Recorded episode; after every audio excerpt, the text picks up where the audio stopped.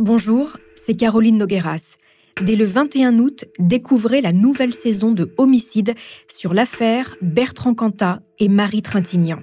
Il y a tout juste 20 ans, le 28 juillet 2003, à Vilnius, en Lituanie, l'actrice Marie Trintignant mourait sous les coups de son conjoint. Son bourreau, Bertrand Cantat, célèbre chanteur du groupe de rock Noir Désir. Traité comme un fait divers people à l'époque, un crime passionnel, cette affaire est devenue, 20 ans plus tard, le symbole des féminicides. Comment l'idole de toute une génération a-t-elle pu tuer cette talentueuse comédienne? Quelle a été l'issue du procès?